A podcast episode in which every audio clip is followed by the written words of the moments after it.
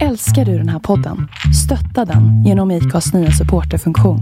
Det är helt upp till dig hur mycket du vill bidra med och det finns ingen bindningstid. Klicka på länken i poddbeskrivningen för att visa din uppskattning och stötta podden. Hey, I'm Ryan Reynolds. Recently, I asked Mint Mobile's legal team if big wireless companies are allowed to raise prices due to inflation. They said yes. And then when I asked if raising prices technically violates those onerous two-year contracts, they said, "What the f*** are you talking about? You insane Hollywood ass."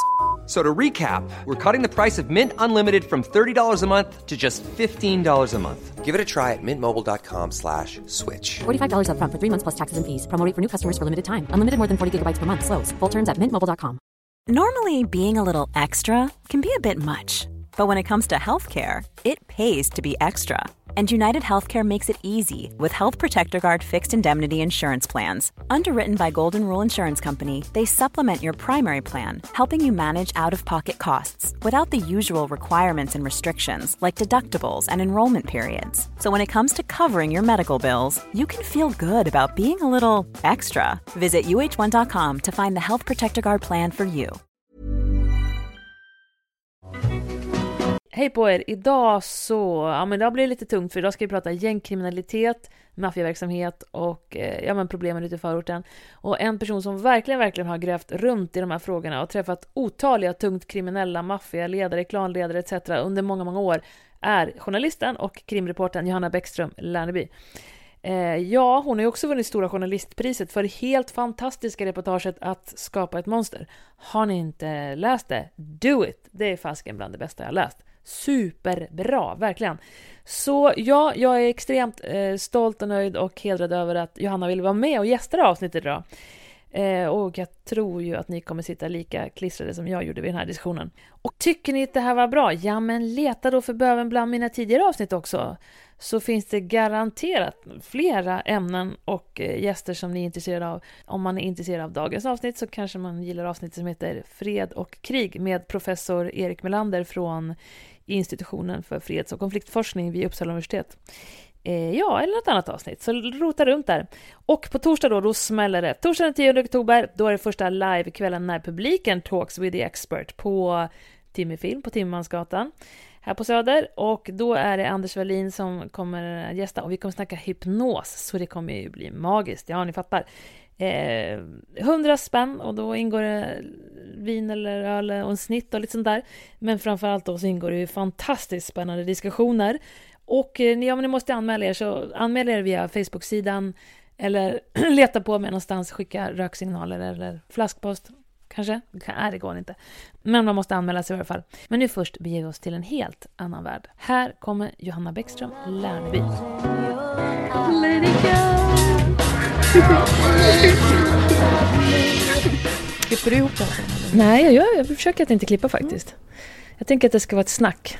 Bra. Mm. Eh, nej men Johanna, så fantastiskt trevligt att du är här. Du är ju journalist och har jobbat som krim, krimjournalist i många år. Ja, det har jag. Krimjournalist, säger man så? Ja, det kan man göra. Eller om man säger krimreporter. Krimreporter. Men sen så har jag ju liksom ägnat mig åt det ämnet även när jag inte varit reporter utan när jag varit liksom redaktör och Mm. chef och lite sådär. Så hamnar jag alltid tillbaka i det ämnet. Även om jag försöker ta mig därifrån så kommer jag liksom tillbaka. Det är märkligt. Fast jag tycker inte så märkligt, för nu, jag träffade dig i somras och eh, så började vi snacka och sen skickade du det här reportaget som du har vunnit Stora Journalistpriset för, Mm. som heter Att skapa ett monster, som är ju typ bland det bästa jag har läst. Jag ska länka, kan Åh, man länka tack. det under i flödet här? Det kan man göra. Eh, ja, det tror, det tror jag att man kan göra. Mm. Ibland är det låst och ibland är det öppet. Mm. Det publicerades ju i magasinet Filter Mm. för några år sedan. Ja, men hur som helst, Att skapa ett monster heter ju den om man vill söka det. Och, och jag ska säga med det att du säger att du kommer alltid tillbaka till att jobba med krim. Och då tänker jag Mm. att du, så som jag känner inte dig jättebra, men det jag förstår är att du är en sån som vill förstå samhället. Mm. Och eh, de saker som ställer till i samhället, det är ju det är ju brottslighet i princip. Det är det som, och sen så försöker vissa bygga upp och vissa river ner. Mm. Och så vill man göra samhället bättre, då vill man liksom ta bort de här grejerna som river ner. Det vill säga brottslighet. Mm. Och har man då börjat... Du, du vill hitta samband och du vill förstå och du vill i världen bättre. Var inte det en bra summering? Ja, det var nog en bra summering. En väldigt fin summering. Lite Ja. pretentiös kanske. Ja, vad är det fel med det? Nej, det är inget fel med det. Jag har mer... Jag har inte riktigt tänkt i de termerna. Jag tänker mer... Jag tänker mer att, att jag blir så... Jag blir så oerhört nyfiken och undrar saker när jag hittar en bra historia eller när jag träffar någon människa. Och det är egentligen där det alltid börjar för mig i de här berättelserna. Att jag undrar, men hur, hur kunde det bli så här? Eller hur tänkte han då? Eller hur, hur, eh, hur hänger det här ihop på något Mm. sätt? Och sen så blir det, allt eftersom så blir det reportage. Mm. När jag fick höra om den här äh, att skapa ett monster, den historien. Det började med att jag egentligen, att jag höll på med en annan berättelse för Uppdrag granskning. Där jag gjorde en, en, äh, ett tv-program som handlade om pedofili. Och äh, begärde ut från polisen en mängd olika eh, barn på, alltså svenska barn som var identifierade av, hos rikspolis, eh, rikspolisen som det hette då. I deras register eh, så fanns det svenska barn som var identifierade i barnpornografiskt material. Och jag begärde ut alla de K-numren och sen så, eh, för jag ville se vad det handlade om för någonting. Och då ett av de fallen var de här pojkarna då, som, eh, varav den ena då, att skapa ett monster handlar om. Mm. Så det var så jag ha- hamnade hos honom. Och då tänkte jag, när jag fick reda på att, men gud, det här, den här lilla pojken som råkade ut för det här förskräckliga när han var Mm. liten. Han gick sen och mördade sin kompis på det här brutala sättet. Mm. Eh, varför gjorde han det? Och vad hände däremellan? Och, Mm. och hur, hur ser han på det nu? Mm. För som sagt, att, ha- att skapa ett monster handlar ju då om eh, några, några ungdomar. Det var någon tjej med också va? Ja, det är ett gäng ungdomar gäng, på ja. landet. Liksom, Som är på landet och Ja. festar och så slår de ihjäl en kompis. Ja, och till saken hör att de är nazister också. Mm. Så de har liksom, det är deras sekt som de Mm. är med i, om man nu kan Mm. kalla det för sekt, vilket Mm. jag tycker att det, Ja, det det är då. passande. Men i alla fall, så Mm. att, eh, och ett, ett, eh, ett fasansfullt mord är det. Han slår bokstavligt ihjäl en, kanske den enda kompisen vars familj har hjälpt honom lite grann Mm. under uppväxten och sådär. Mm. Eh, och, eh, ja. Och så bottnar ju alltid då när du, när man läser vidare ditt, ja det är så himla fint, det är så fint och bra och rörande skrivet. Och man Mm, blir helt så här, åh, kan knappt andas när man läser det för det är så tätt och bra skrivet och så med en fin, med en fin blick på det här hemska. Och så bottnas alltid en fruktansvärt, fruktansvärd barndom där han, eh, mördaren då, har eh, från han var 6-7 års ålder råkat ut för det. Alltså för det första har han en skituppväxt och sen har han varit på fosterhem och sen kommer han tillbaka hem till en ny man hemma som är pedofil. Eh, och det är så hemskt så att man, ja det är så hemskt. Och, så, och det är klart, då förstår man ju. Och som du sa nu, nu innan vi rullar här, att han, hans försvar blev att kliva in i den här lilla bubblan som är så farlig för att han vet inte själv. Nu, ja hur är det med honom idag? Nu var det ganska länge sedan jag pratade med honom. Mm. Det var något år sedan. Men eh, när jag pratade med honom senast så var det ganska bra. Mm. Alltså han lever ju på en hemlig ort och sådär och han har folk omkring sig och så. Men har han ett då? liv liksom eller? Ja, det hade han faktiskt. Har han ett jobb? Eh, då hade han det. Ja. Ja, nu vet jag, jag har ju, nu har jag inte pratat med honom på ett Mm. tag. Men, men han- han... försöker, han försöker ju liksom... eh, alltså han, man, vi måste ju säga det att han dömdes ju till fängelse. Mm. Hur gammal var han när han dömdes? Han döm, var han, nu får vi se om jag kommer ihåg det här rätt. Jag tror att han var 19. Mm. Eller om han var 20 när han dömdes. Han var i alla fall straffmyndig. Han var straffmyndig, ja ja, Mm. oh ja det var han. Och sen så dömdes han inte så jätte, jättelänge med tanke på hans unga ålder då. Mm. Så han, när han kom ut från fängelset, då hade han ju ingenting. Då hade han ju en påse med en mobil och en Mm. liten plånbok. Och så, så kände han sig jätteensam och då fick han bo på något sånt här vandrarhem i ett rum liksom ett tag. Innan han fick hjälp av en gammal kåkfararkompis faktiskt och hitta en, en, bos, en bostad. Mm. Eh, Och det är klart att man känner Men- för en sån person. Fast det, jag tycker det är viktigt att, ja, Mm. men jag tycker också det är viktigt att säga att jag, jag bryr mig om honom och jag bryr mig om alla som jag intervjuar, även om de är kriminella eller brottsoffer eller någonting. Men jag, jag tycker också det är viktigt att säga att det går ju aldrig att försvara, eller för, försvara eller bortförklara ett sånt grovt brott som han gjorde. Bara att säga så ja, ja, men det är klart Mm. att han hade ju en taskig barndom. För de allra flesta som har taskiga barn, dom går ju inte att mörda någon. Nej. Alltså de allra flesta hanterar ju det på helt andra sätt. Däremot så tänker jag att det kan vara viktigt som en förklaring. Mm. Alltså, men det är inget försvar, men det, det, är en, det är en förklaring till varför det blir som det blir för vissa i vissa sammanhang. Men, om, men om du säger att det inte är ett försvar, det är, det är inte ett försvar, nej det håller jag ju såklart 100% med dig om. Mm. Men vad ska man göra då liksom? Jag kan tycka konstigt att vi inte har så här tvångsvård. Ja, men det har vi ju. Har vi det? Måste Ja. man inte gå med på det själv? Nej. Alltså när man är liten så har du ju LVU, lagen om vård av Just unga. det, ja. Men när du är då- 20 då? Ja, men då har man... Ja, då finns det ju tvångsvård, men det är ju bara om du är missbrukare, liksom. Gravt missbrukare, det är ganska svårt att få det. Det är ju ko- otroligt Eller om dyrt. du verkligen får en sjukdomsdiagnos. Ja, diagnos. precis. Du menar psy- psykiatrisk tvångsvård Ja. finns ju också. Ja. Men det är ju det är otroligt integritetskränkande. Att låsas in en vuxen människa som är myndig mot dens vilja som inte har begått ett brott. Ja, nej, jag menar om du har begått ett brott. Ja, ja men det, då har vi ju... Du häktas ju och döms ju. Och, Ja, men i fängelserna, du får väl bara psykia- psykiatrisk vård om du vill? ja, ja, det skulle jag gissa att det är så. Ja. Jag tror...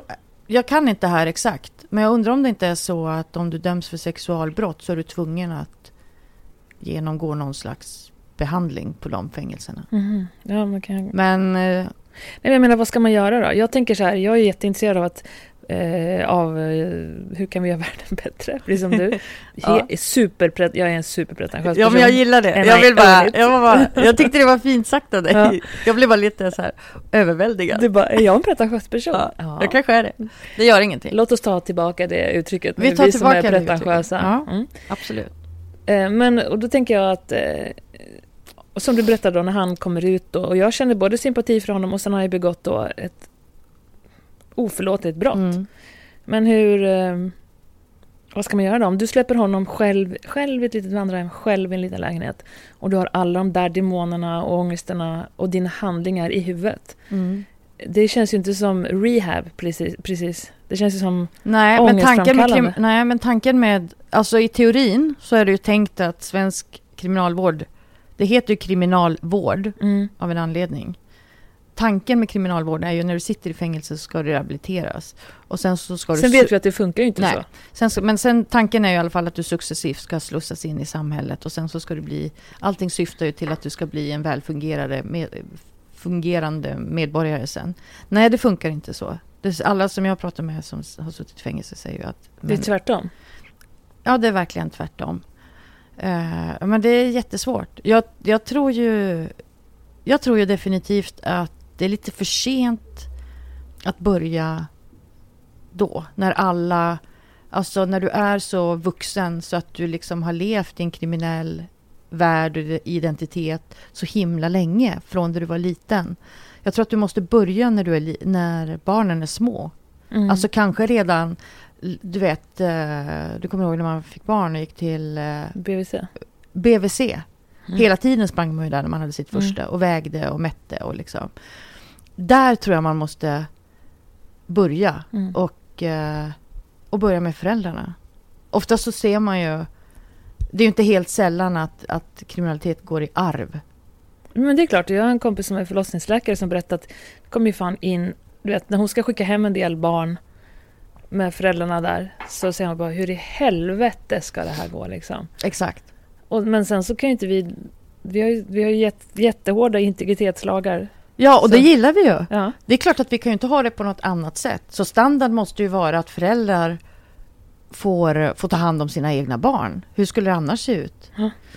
Sen så har vi ju en socialtjänst som kan, eh, som kan eh, tvångsomhänderta, akut tvångsomhänderta barn Mm. från föräldrarna. Och ta, då är det ju staten som tar över vårdnadsansvaret Mm. för de barnen. Men det är ju en domstol som sen fattar beslutet, det slutgiltiga beslutet. Så socialtjänsten kan ju omhänderta dem direkt. För om Mm. man ser att det här är fara och färdig för den här ungen.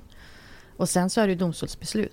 För min upplevelse är att det är ganska så, nu- jag är inte påläst alls inom detta, men jag kan, jag kan känna att det finns ganska dåligt med resurser till att se till att alla barn har det bra. Eh, ja, eh, absolut. Jag skulle också säga att det är så. Men om du hade någon från socialtjänsten här så skulle de säga så här, nej men i socialtjänstlagen står att vi kan inte ta hänsyn till det. Alltså till pengarna.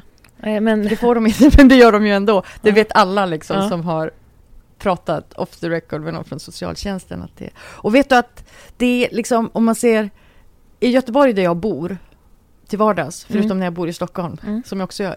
Men där så var det tidigare så att vissa polisdistrikt rörde sig över både liksom stadsdelar där rika bodde och stadsdelar till exempel eh, Bergsjön Mm. och Kortedal, där bor. fattiga bor. Mm. och de poliserna kunde se hur man i till exempel då Härlanda som är ett ganska rikt område, hur man där kunde eh, där man vidtog åt så fort en unge råkade illa ut, säg en tonåring som började rö- röka hasch eller Mm. någonting, så, så vidtog man omedelbart åtgärder för det barnet. Mm. Medan samma typ av beteende i Bergsjön eller Kortedala lät man hållas mycket, mycket längre. Alltså de barnen fick gå djupare in i kriminalitet och missbruk mycket längre. Mm. Nej, men det där Det är ju för- jätteintressant skillnad. Ja, och jag menar, jag mm, för- jag har gjort två olika jobb eh, ute i förorten. Annars bor jag verkligen inne på Söder och har ingen koll eftersom jag lever i en liten bubbla. Eh, Men två reportage gjorde jag. Och båda med, folk, med massa folk från olika kulturer. Och samtliga sa så här, nej men alltså Sveriges lagar gäller inte här ute. Och jag vet att en Nej. av dem sa så här, ja men förra veckan var det en sjuåring som blev skjuten i benet här ute. Mm. Och det var i Husby. Mm. Och det här var, kommer inte ihåg, två, tre år sedan. Och jag bara, ja vad hände då? då? Ja, jo, det är klart att det anmäls och grejer, men det hände det var inga rubriker till exempel. Det är ingen så här journalistik kring det, bara sjuåring skjuten i benet. Alltså det tänker Ja. jag skulle vara, om det skulle ske här på Söder, då fan skulle det vara rubriker överallt. Ja, men det, då måste jag, jag måste säga att förmodligen så var det ingen som fick reda på att den där sjuåringen var Nej. skjuten i benet. Därför att det hade Det säger ju allt, eller hur? Ja, det, det låter jättekonstigt. Det låter så här, men undrar om det ens har hänt? För vi brukar ju på Aftonbladet få vi reda på allt sånt. Så Okej. det är lite jättekonstigt. Okej, okej. Men, Men, det, men det skulle, jag menar vem är jag att säga att det inte har hänt? Det- om det är någon som berättar för dig. ja, men det, att Förstår det du vad jag menar? ja, det är absolut. jättekonstigt att det inte har kommit fram. Men det var också så att eh, vi såg några så här, du vet, eh, små överfall när man var ute. Nu låter jag Mm. som så här ute och... Eh, men jag, är- jag, okej, jag har hängt i förorterna lite grann, men inte alls så speciellt Nej. mycket. Och jag frågade verkligen folk jättemycket kring ja, men hur det är. Mm. Och alla säger, nej men... Ja men föräldrar slår ungar, Mm. det anmäls inte, det, det, man skiter i det. Jag menar bara det, om du ser någon unge som får en smäll på gatan, Mm. då gäller väl våra lagar, man får inte slå sina barn. Liksom. Mm. Men då menar man att det är så himla mycket som ses mellan fingrarna. Mm. Och det här fattar inte jag alls. Varför det har gått så långt som det har gjort ute i förorten. Och nu menar inte jag att generalisera, jag fattar att det bor alla typer där ute. Men tydligen får det förekomma en hel del brott. För att inte tala om heders... Eh, hed, hela hedersbrottssituationen Mm. och allt det här liksom. Mm. Men alltså det får ju inte förekomma brott där ute. Det är ju bara det att för att polisen ska kunna utreda dem så behöver de ju få reda på det. Och folk anmäler ju inte. Är det så? Ja, absolut. Och det är liksom, så, så, så, i, i... Men det är också så himla lite poliser där ute. Som det är i, i Göteborg, jag tror de jobbar på samma sätt i Malmö, så har de ju till exempel i norra, no, nordöstra Göteborg så har de ju, där ligger polisstationen i Hjällbo och där har de ju en, en mängd olika områdespoliser som går på rullande schema som jämt är ute och åker där. Mm. Ja, det var, jag har ju inte ens kollat det. Det var en av dem som jobbar ute som bara, här är en polis som hänger. Ja. Ja, men däremot så är det liksom, jag ju, har ju gjort ganska mycket journalistik från förorten. Mm. Eh, som när jag var kriminalreporter Mm. så var jag ju där ute ganska mycket. Och jag är ju uppvuxen i en by i Norrbotten så det är inte så att jag har några beröringspunkter direkt med... Var är du ifrån? Från Luleå, Ja. ursprungligen. Är Luleå en by? Eh, nej, Luleå är en stad, men min by hette Måttsund. Mm, det var det jag ville veta. Jaha, okej. Mm, Måttsund. Ja, Måttsund heter det. Mm. Och den ligger några mil söder om Luleå. Mm. Men vad jag menar, när jag, när jag gick i skolan, jag har ju aldrig gått med någon invandrare Nej. i skolan. Därför det fanns inga invandrare i Luleå. Förutom under Balkankriget så kom det ju lite grann Mm. där. Liksom. Men det, eh, så att jag har ju liksom ingen, inga beröringspunkter. Så att eh, allting, när jag är ute i förorten och gör journalistik, så alla mina källor och så som jag får där har jag ju fått jobba mig till Mm. och anstränga mig. så. Och jag är, jätte, jag är jätte, jätte intresserad. Därför att det, det är så stor skillnad på eh, på många som jag intervjuar där, hur de ser på livet och världen och vad jag, hur jag gör det, hur, var de kommer ifrån. Jag gjorde ett reportage för Aftonbladet för två år sedan ungefär publicerat som heter eh, Familjen. Mm. Som handlar om eh, en, ja polisen säger att de är en maffiafamilj. Just det, men den har jag läst. Ja. Mm. Och, eh, och då intervjuar jag han som är överhuvud i familjen. Mm. Som heter Hashem Ali Khan. Och, och vi sågs flera gånger och vi har setts efter det reportaget publicerades också. Och han är en man på drygt 60 år. och imam. eh, och har, är då överhuvud i den här familjen där det är jättestora problem med heder. Eller heder tycker de nog inte är ett problem. Men kriminalitet och grova brott och hot och utpressningar och till och med mord. Eh, han är inte straffad någon gång ska jag säga. Men, där han ser det som problem.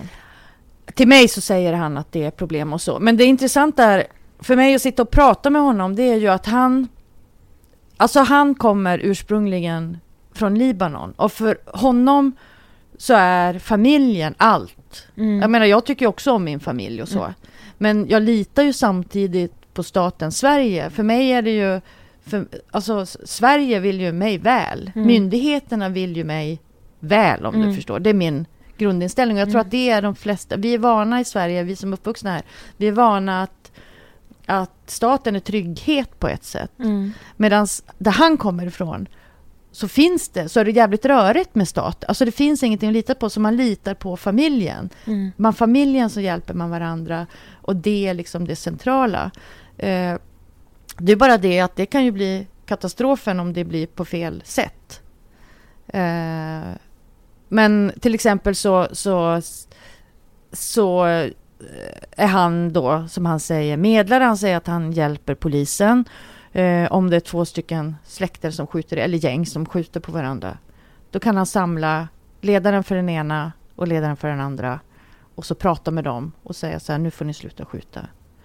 Eh, och så säger han, då löser han det. Innan det blir problem. Han säger det är så jobbigt för folk att, jag bara, men det, måste, det är ju polisens uppgift att lösa det. Mm. Nej, det är så, det är bara jobbigt därför folk blir så här obehagliga till mots om de då ska sitta i rättegång och så. Det är bättre att jag löser det innan. Och det är klart att när jag sitter och pratar med honom så tycker jag så här, ja, nej men det kanske är med, det kanske inte är så himla dumt. För skjutningarna slutar ju liksom. Mm. Och det, samtidigt så kan man ju inte tänka den tanken fullt ut om du tror på en rättsstat. Ja. För vi kan ju inte ha massa småpåvar som löser liksom Nej. Eh, som medlar mellan folk och så får det aldrig gå till, till rättegång. Samtidigt så har vi ju det även vi ursprungssvenskar i alla möjliga situationer. Alltså, Absolut, Ja. precis. Det Fast nu vi. är det här så tydlig kriminalitet. Det här är så tydlig kriminalitet. Och framförallt så är det ju, ska han sitta där och bestämma då, eller någon som han i hans Mm. position, ska de sitta och bestämma att ja men Johanna du, nu har du gjort det här mot, eh, mot eh, mig till exempel. Mm. Och då får du betala mig 50 000 och sen Mm. så är det lugnt. Mm. Ja, nej, nej. Jag Ja, men- tycker inte det är bra, men jag förstår vad du menar. Ja, men det, jag tycker det är intressant när till och med jag sitter och pratar med honom och tänker så här. Ja, nej men det där kanske ändå inte är så himla dumt. Mm. Men det där är ju också att det, det säger ju polisen också att de märker ju, de vet. Eh, säg, säg så här att någon har blivit, någon har blivit skjuten i benet Mm. Och så åker de dit. Det är Mm. väldigt upprört Mm. eh, och i stunden så berättar folk saker och ting för de är liksom eh, upprörda och så. Då ser polisen alltid till att filma de förhören. Därför de vet att det här kommer de att ta tillbaka sen. Ja. Och då har vi ingenting att gå på. Och eh, då får de ju också höra underrättelsevägen att nej men nu är det ingenting mer. Och då vet de att nu har de här löst det här sinsemellan istället. Mm. De behöver inte gå till Och polisen. hur gör polisen då? För de vill ändå få in det här... Ja, I eh, vissa fall så finns det kanske någon bevisning så de kan gå Mm. vidare med det. Men i Vänta, många... vinkla micken lite. Du kan vink, vinkla själva den här. Så lite. Ah, så. så Vad sa du? här. I vissa fall Ja. så... Mm. Nej men i vissa fall så kanske det finns någon bevisning så att de kan gå vidare. Och i Mm. många, många fall så lägger de ner det. Mm. Shit, vilket tufft polisuppdrag. Verkligen. Alltså, alltså verkligen. Och sen så tänker jag mig att i de här familjerna eller ligorna eller organisationerna, om, om du på något sätt föds in i det på Mm. olika sätt, eller inte ja, föds in i citattecken, så finns det ändå folk som har olika åsikt. En del tycker att saker och ting ska till Mm. polisen, en del har kanske förtroende för svenska polisen, en del har inte. Och så blir det konflikter, sådana konflikter också. Mm. Hur man ska lösa Mm. de här situationerna, vilket är ju då varför vi ska låta polisen lösa situationerna. Ja, ja visst. Och varför man har, man har ju domstolar som är fristående från allting. Ja. Det är ju för att det ska bli rättssäkert. Det är ju jätte, jätteviktigt. Ja. Det är klart att vi kan ju inte ha... Vi kan ju inte ha... Ja, det är klart om, om min unge skjuter en fotboll i din fönsterruta så anmäler du förmodligen inte min unge för skadegörelse utan jag går till dig och så säger jag så här, du, jag, förlåt, har du försäkring? Jag betalar självrisken på din försäkring. Mm. Och det är ju en slags medling, att vi Mm. löser det. Vi behöver inte gå förbi domstolen Nej. eller vad man ska säga för, för sådana små grejer. Så där är det ju... Då kommer typ jag att säga app, app, app, nu går vi Ja. den lagliga vägen, ingen jävla Precis, maffiaverksamhet här. Men däremot så kan man ju inte ha det när det gäller skjutningar, när det gäller mord och när det gäller andra slags uppgörelser. Om det då dessutom är en, en, eh, en medlare som har ett stort våldskapital i sin familj så Mm. blir det ju problematiskt. Därför att vem går med på vad då? För att man är rädd? Ja, ja, ja, verkligen. Och du är aldrig rädd eller? Eh, nej, inte än. Jag Men- kanske blir, men jag är inte det. Inte än har jag blivit. Nej, ja, jag förstår att det är extremt intressant och det är extremt intressant att Mm. få reda på ja, men alla, många, många olika röster i i det som är vårt land. Liksom. Mm. Verkligen, för att annars kan vi inte lösa de här problemen. Men till exempel då han, eh, familjeledaren. Mm. När du pratar med honom, lägger du in, jag vet att du är journalist såklart, men han förstår ju dina åsikter ändå genom dina frågor. Mm.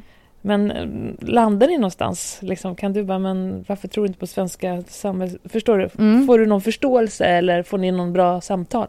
Ja, vi får ett jättebra samtal, tycker jag. Alltså, det, jag skulle önska att vi fick det ännu bättre. Problemet, problemet är att han... eh, Alltså jag önskar att han... Han kan ju svenska ganska bra. Jag tycker han kan svenska bättre än vad han själv tycker att han kan svenska. Mm. Han har ju bott där skitlänge. Men han kan det inte lika bra som jag. Och jag kan ju inte ett ord arabiska. Jag skulle önska att vi delade liksom Språk. språket till 100 procent. För då skulle vi ha ännu intressantare diskussioner. Mm. Eh, ja, men nej, men alltså min utgångspunkt är ju, alltså jag är ju mig själv även Mm. när jag är journalist. Mm. Så min utgångspunkt är ju hela tiden att, men det här, så här ser det svenska rättssystemet ut. Så här ser våra lagar ut. Det här måste ju alla förhålla sig till. Mm. Och vad säger han då bara? Nej, Nej, men han tycker då, eh, det tycker han också. Det är klart att han också tycker att alla ska förhålla sig till lagarna och så, säger han. Eh, och han säger också att kriminaliteten i hans familj, eh, han vet ju inte allting, säger han. Alltså, och han kan, det enda han kan göra det är att prata med sina barn och barnbarn och säga att de inte ska bo, begå brott. Men om de inte lyssnar, vad ska han göra, säger han. ja. Så att det, ja, så är det. Sen så säger han att han hjälper polisen. Han menar på att, att när han medlar Mm. i konflikter mm. Så hjälper han polisen. Och grejen är det Säger- att han, ja. han, ja men han är inte, det, det sjuka är nu att han är inte helt fel ute. För, för, för tio år sedan så ringde, så hade Malmöpolisen eh, stora problem med två gäng som eh, sköt på varandra. Alltså två familjer som sköt på varandra. Eh, och då ringde de till Hashem Ali Khan uppe i Göteborg. För det var den mäktigaste som de visste om. Och sa, vi har jättestora problem här, kan du komma ner och lösa det här åt oss? Vi behöver, vi behöver att du kommer ner och medlar. Och jag intervjuade en av pol, polischeferna som var med då. Som ring, eller den, jag intervjuade han, han som ringde upp till Hashem. För Hashem berättade det här för mig. Så jag bara, men gud kan det stämma? Så jag ringde den Vänta, polischefen. de ringde alltså någon som inte tillhörde familjerna utan Ja. annan? Ja, Varför så- att han var en bra medlare? Nej, för att han, han var den som de lyssnade på. De familjerna lyssnade på Hashem Ali Khan för att han är en sån mäktig person. Fick han lön för det? Nej. Han sa det, jag fick till och med betala bensinen själv, sa han. Ja. Han sa ner till Malmö. Han körde från Göteborg. Och eh, polisen, Var han är pensionerad nu, den polisen som berättar det här för Mm. mig. Men han sa, vad skulle vi göra? Vi var tvungna att få slut på skjutandet. Ja, det är ju klart. Ja. Och så att då tog de då tog de honom ner till Malmö och så hade de ett stort möte där, de här kriminella släkten. De hämtade till och med någon som satt häktad. Och så hade de ett möte där på polishuset. Det blev ett jäkla ramaskri. Så kan man ju inte göra som polis. Varför inte det? Därför att, för att rättsskipningen ska ju inte ske genom att man tar en som man vet tillhör en, har problem med kriminalitet i sin släkt. Du Ja, kan men- ju inte ta ner en sån. Du kan ju inte göra det, du kan ju inte stärka hans makt ännu mer genom att använda honom som medlare.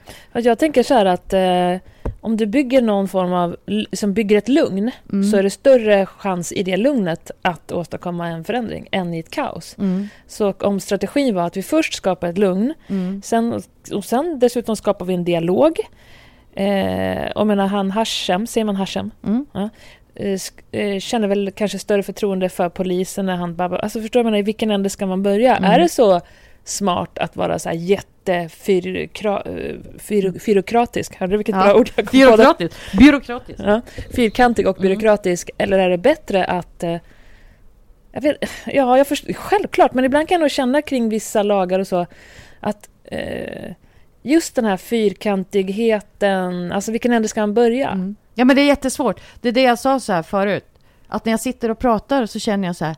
Ja, men det här med medling kanske inte är så dum idé ändå. Ja, måste det vara så, så fyrkantigt? Jag tänker på, pappa berättar gamla historier från 60-talet när han precis hade börjat jobba som polis.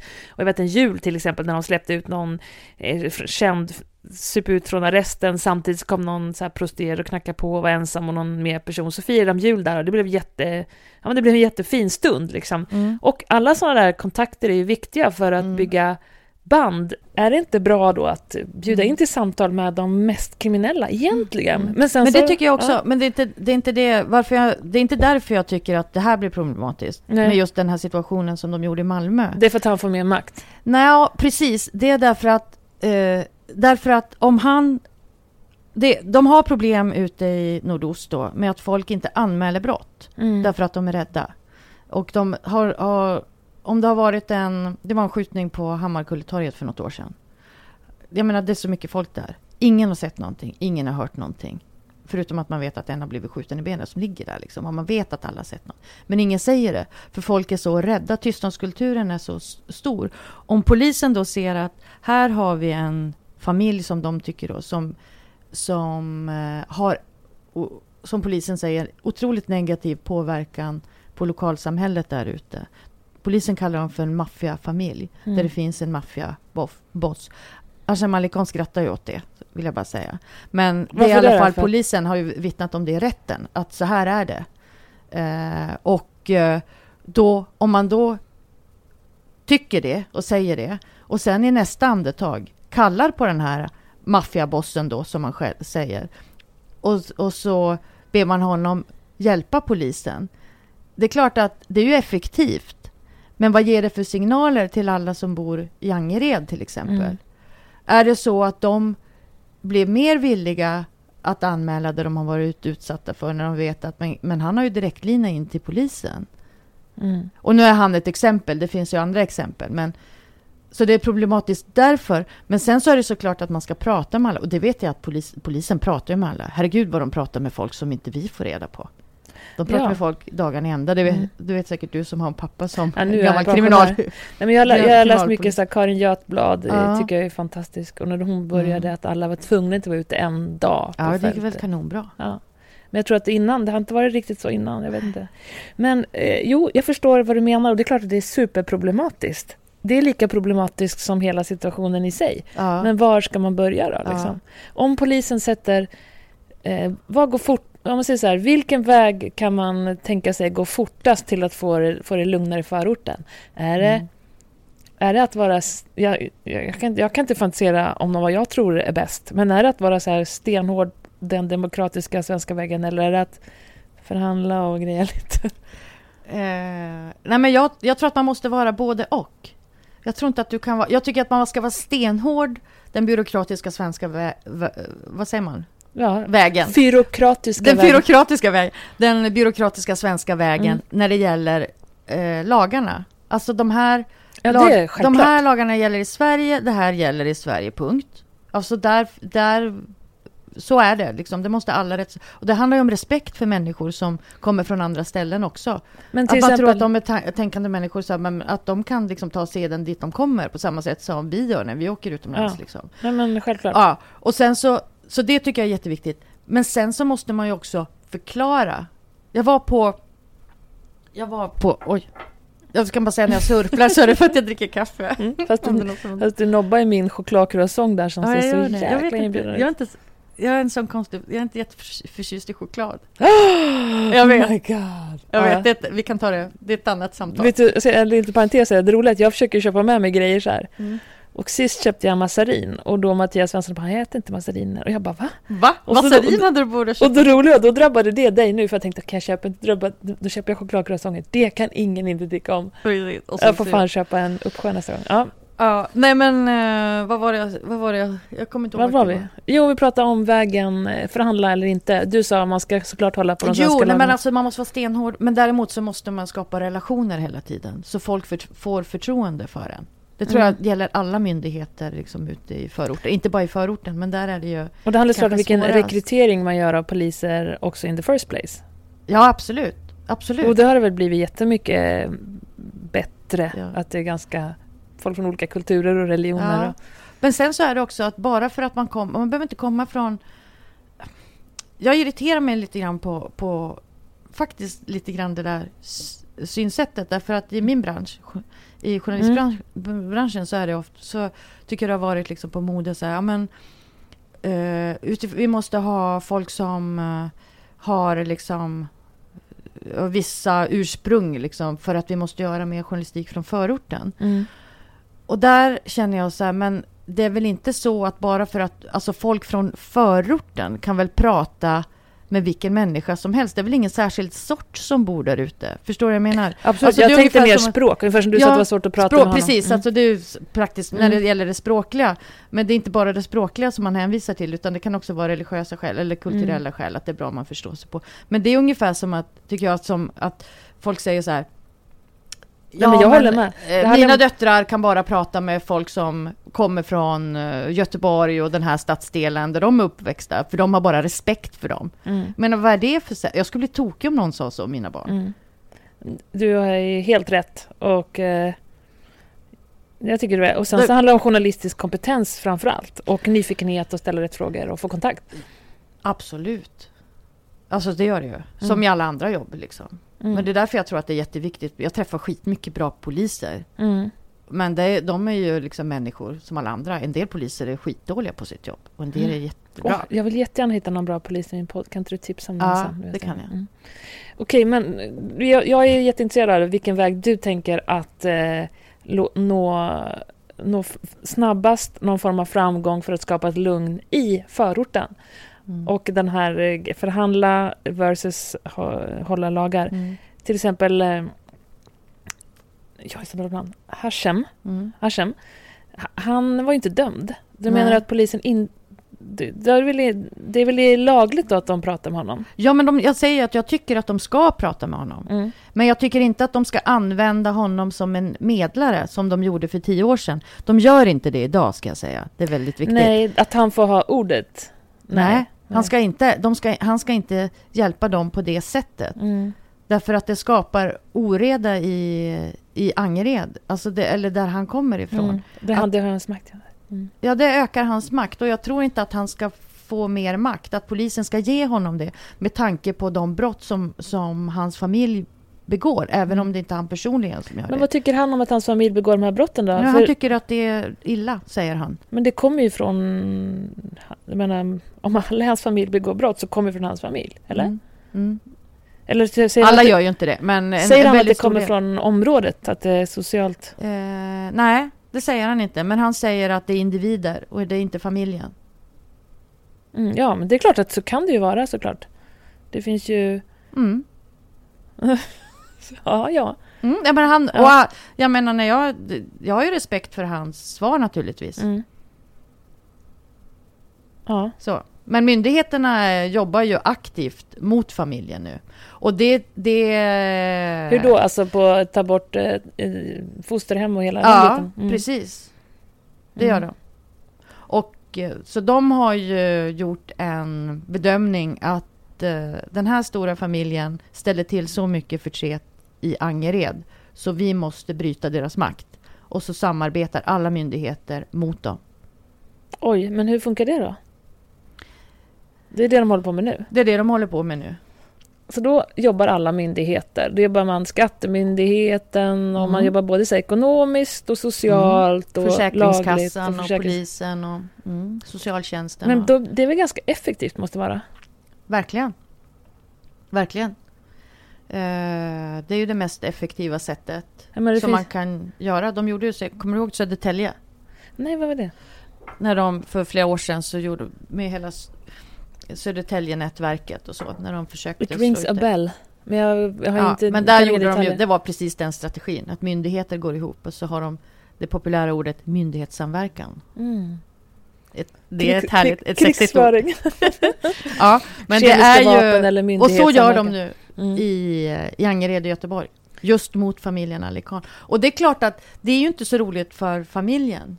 Alltså nu har inte jag, jag och Hasham har pratat om det här lite grann för något år sedan. Men jag skulle gärna vilja prata med honom mer om, om, om det här just. För att de menar ju på att myndigheterna är ute efter familjen och går på dem bara på grund av deras namn. Och att det är Mm. jävligt orättvist. Eh, om det är orättvist eller inte vet jag inte. Men däremot har han helt rätt. Att myndigheterna går på dem bara på grund av deras namn. Det kan ju bli orättvist mot, mot någon enskild individ som inte är inblandad i någon form av brottslighet Mm. och vill koncentrera sig på sina studier eller ta hand om sitt barn eller Ja, whatever. precis. Och det där är ju ett dilemma också. Till exempel en i familjen som eh, fick jobb på, jag tror att det var en bank, Mm. eh, fick sparken därifrån när de gjorde säkerhetsprövningen sen. På grund av vilken familj hon kom ifrån. Mm. Komplicerat. Och komplicerat för en bank också att ha en anställd som sitter i en maffiaartad familj. Alltså man förstår ju båda sidor. Man förstår båda sidor, men det är klart att det är ju inte lätt för dem som vill sköta sig i den familjen. Och det blir ju orättvist. Ja, det blir det. Mm. Men, För du kan, du kan ju inte, du är ju verk, verkligen utstängd från flera olika slags jobb. Så att gud, det är ju- svår fråga. För å Ja, ena sidan kan man tycka att man alltid ska vara helt... Jag kan ju tycka att nej, men du ska alltid vara rättvis till den enskilde individens rätt. Precis. Eh, och det ser jag som främst när det gäller det mesta. När det gäller ja, allt möjligt. Mm. Men i det här fallet så förstår jag komplexiteten i det hela. Mm.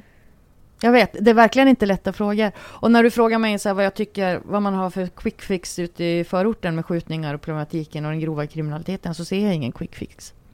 Jag tror att, eh, jag menar när jag började skriva om det här för, eller rapportera om det här för 15 år sedan drygt.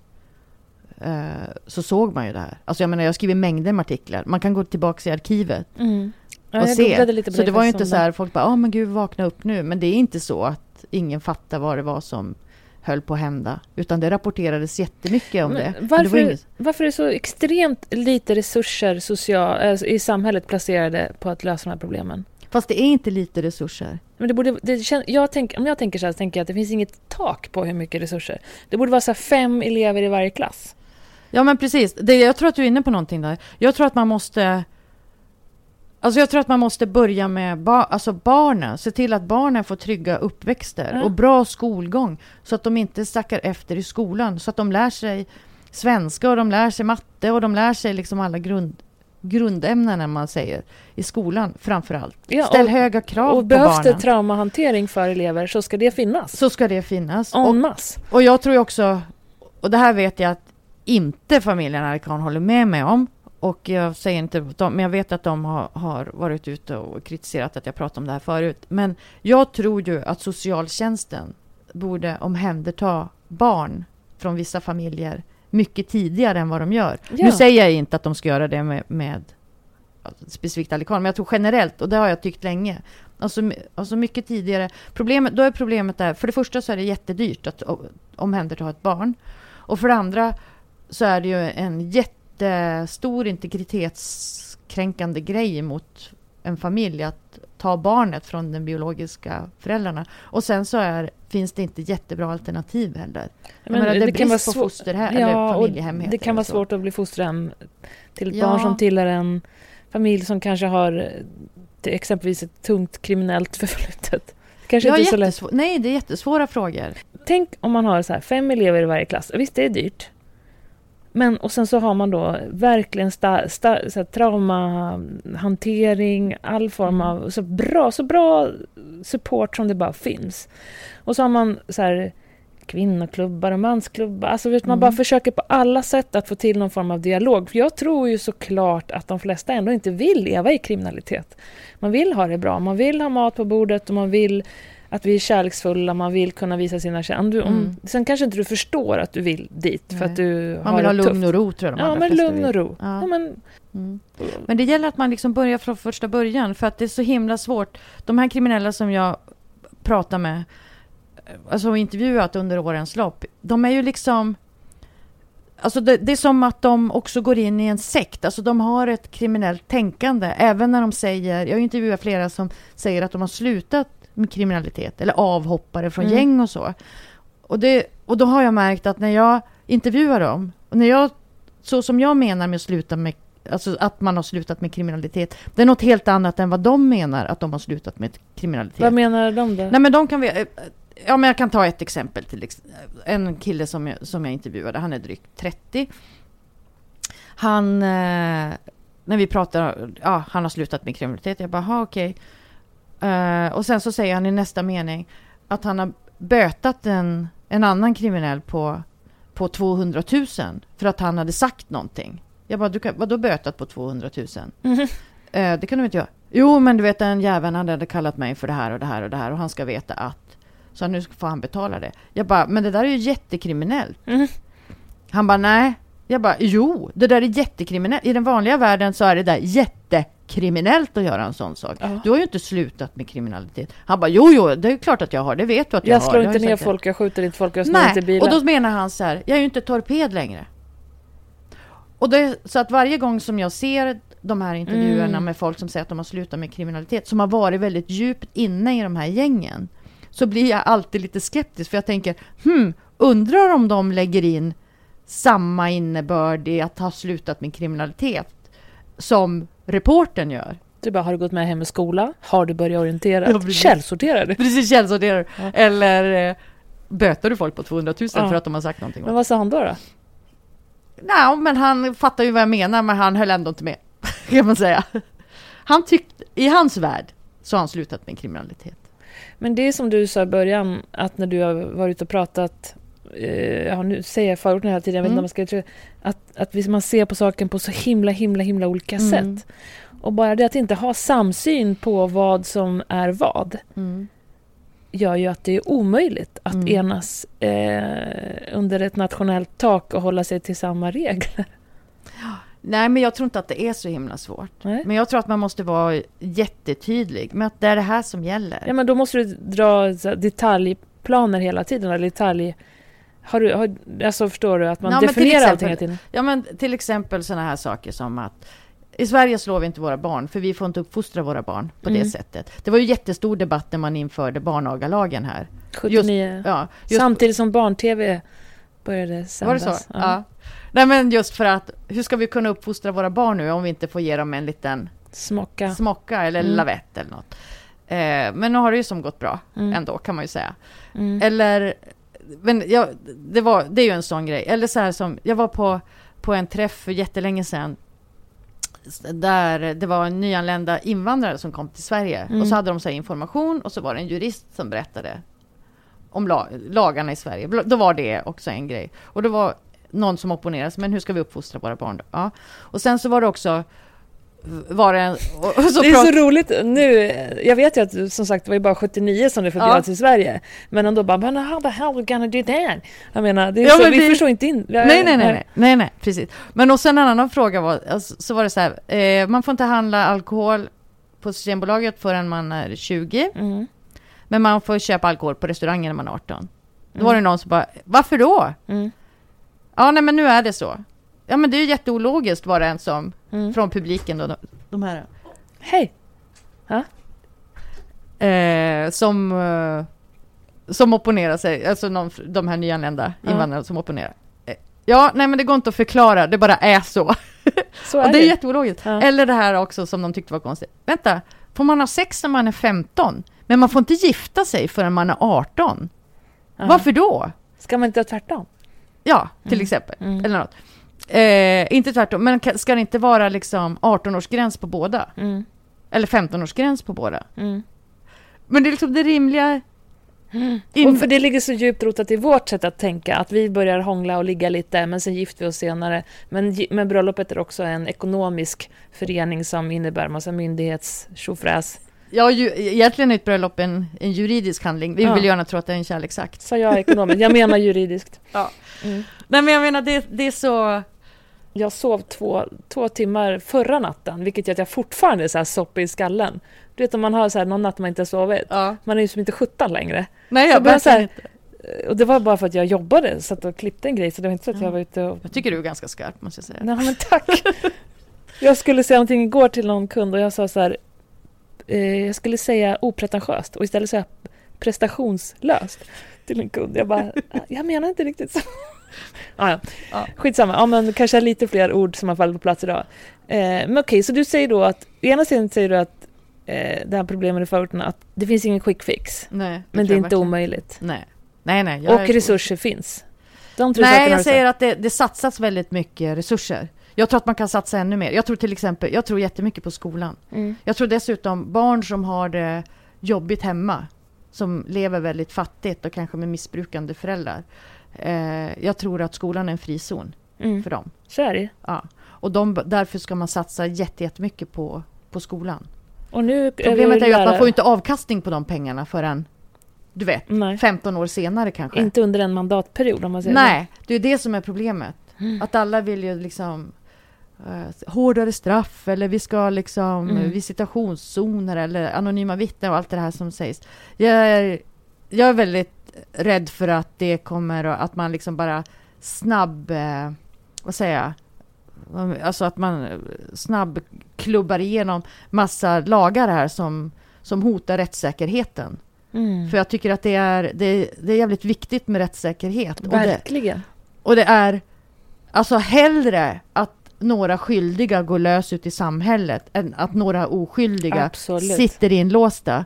Och det är därför rättssäkerheten är så himla viktig. Mm. En av våra demokratigrunder liksom. Exakt. Verkligen. Exakt. Men om man börjar tulla på den liksom, när det Mm. kan bli... Jag tänker just det här med anonyma vittnen. Många poliser vill ju ha anonyma Mm. vittnen. Och det är just för att folk i, i förorterna till exempel pratar inte med... De anmäler inte brott, det vi har varit Mm. inne på. På grund av rädsla Mm. liksom och så. Och då... och det, det är klart att det ska, kanske skulle hjälpa en del. Men du vet, tänk dig själv om du blir anklagad för ett brott. Och så får du inte reda på vem det är som riktar anklagelsen mot dig. Du vet inte vad det handlar om, vem eller varför. Och det går inte att göra någon värdering av den personen som har riktat anklagelsen mot dig. Det kan vara någon som, som upplever att du har gjort någon oförrätt. Eller någon som du har bråkat med för länge sedan. Mm. Eller någon som hatar dig för att du har snott hennes man eller någonting. Det har du ingen aning om. Alltså Nej. det är ju, en, det är ju ett... Vilken skräck!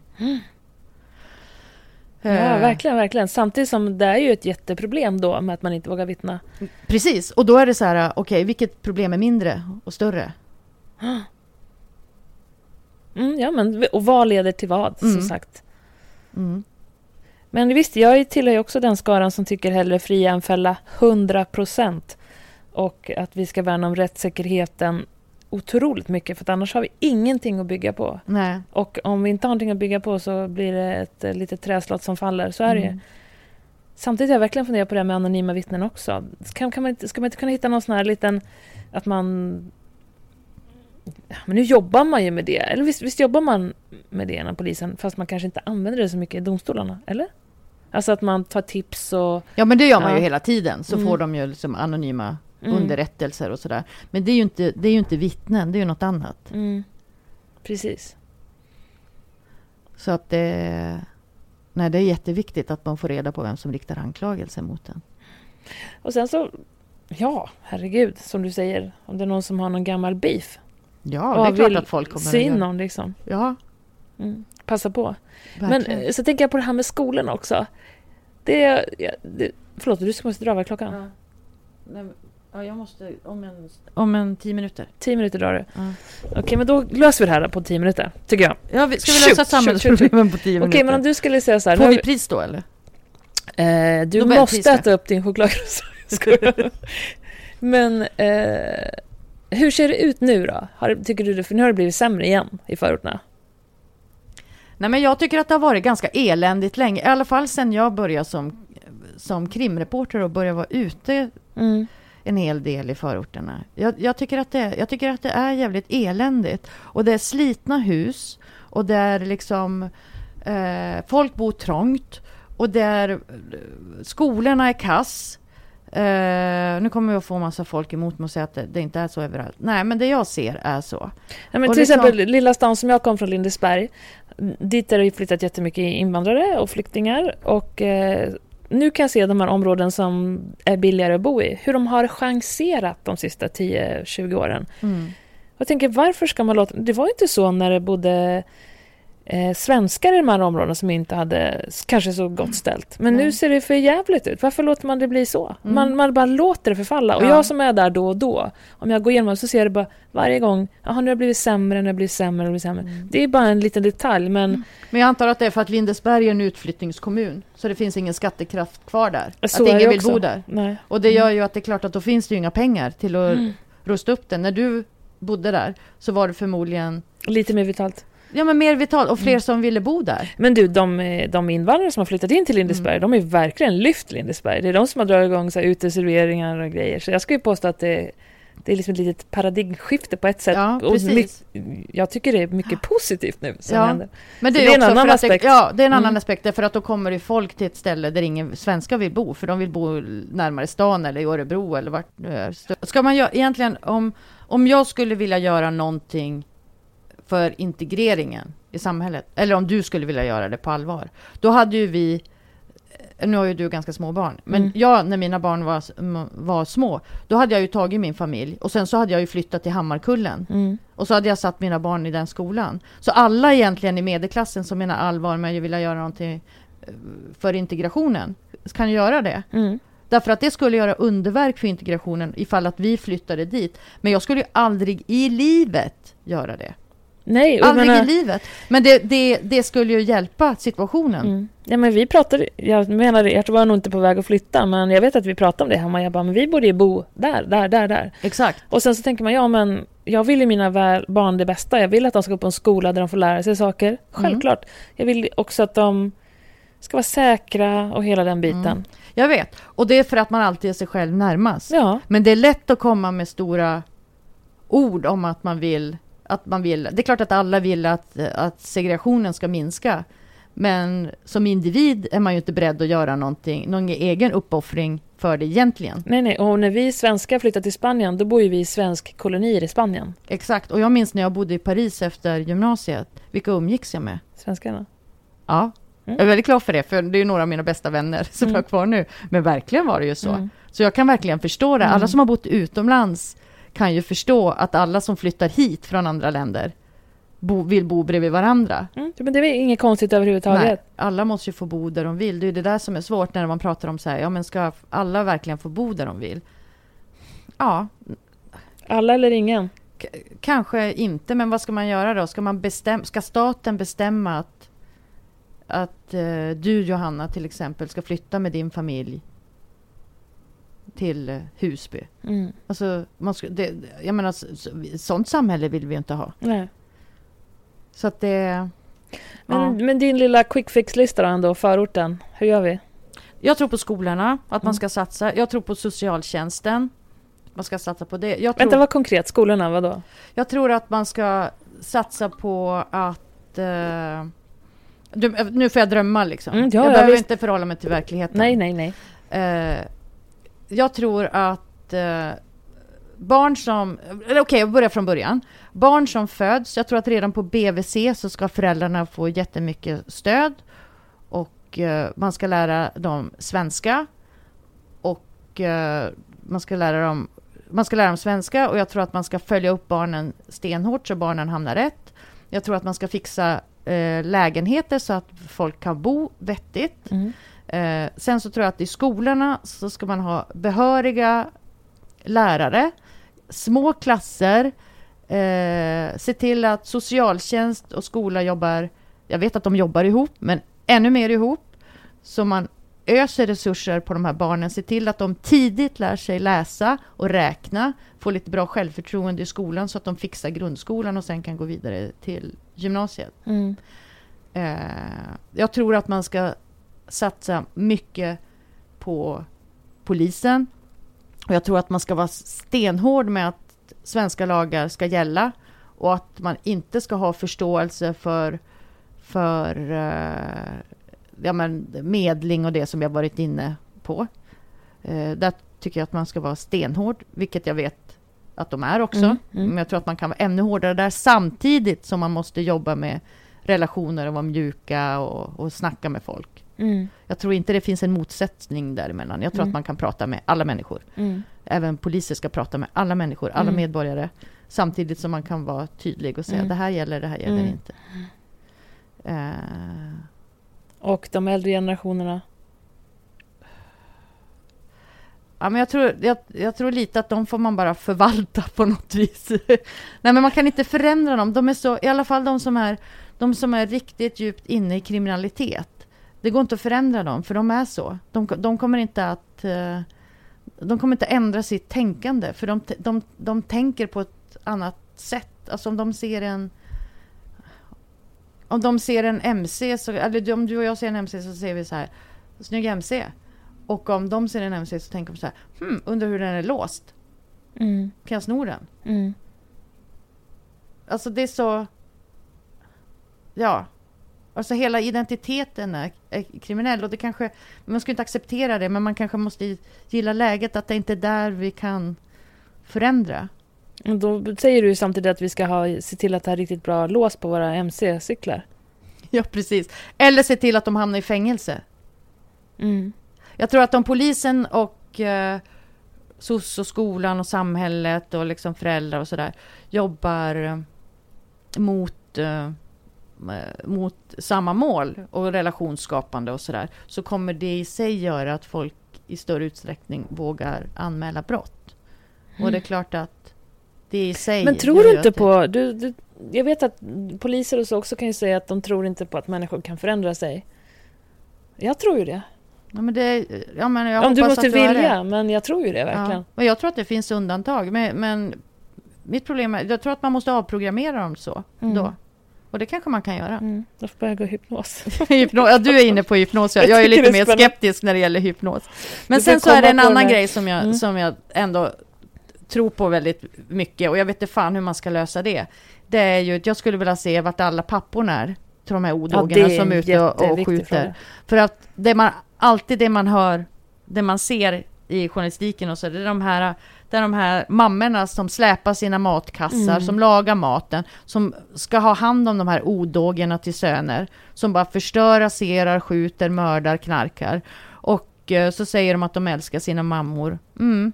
Men de visar det på väldigt konstiga sätt tycker jag, genom att ständigt göra dem oroliga. Eh, var är papporna undrar jag? Var är papporna att ta hand om era söner? Men du, det kanske en, faktiskt en, skulle vara en satsning.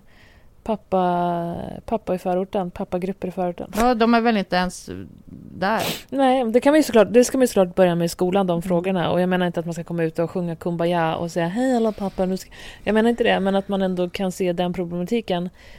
Hitta förebilder inom, i, bland, Mm. i förorten som skulle kunna ta andra pappor till sig. Man skulle kunna resa pappafrågan i förorten. Det är väl faktiskt Mm. en viktig grej man skulle kunna göra. Verkligen. Se till att papporna tar ansvar för sina barn. Nu vet att du måste rusa. Mm. Kommer du den tionde på hypnoskväll? det kommer Johanna. Kom, kom, kom. Det blir skitkul. Jag lovar dig. Vi ska, vi ska ha vin och snittar, inga såna här chokladcroissanter. Nej, vin och snittar kommer. Ja. Hypnos.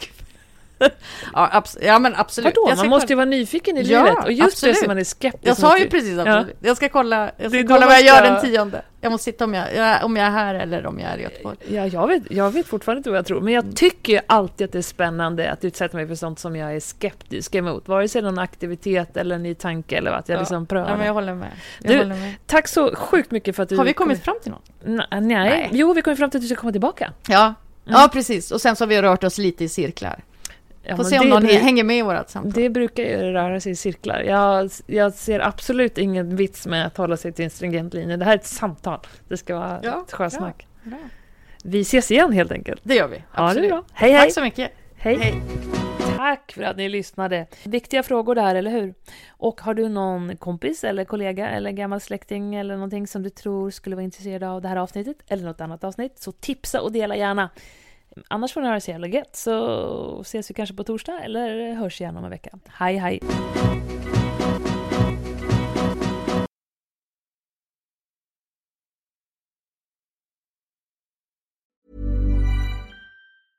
A lot can happen in the next three years. Like a chatbot may be your new best friend.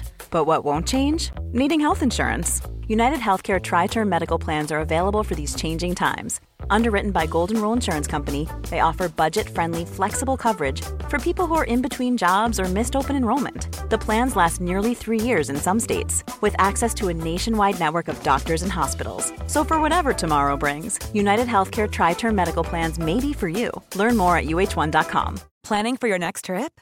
Elevate your travel style with Quince. Quince has all the jet setting essentials you'll want for your next getaway, like European linen, premium luggage options, buttery soft Italian leather bags, and so much more. And is all priced at 50 to 80% less than similar brands. Plus, Quince only works with factories that use safe and ethical manufacturing practices. Pack your bags with high-quality essentials you'll be wearing for vacations to come with Quince. Go to quince.com slash pack for free shipping and 365-day returns.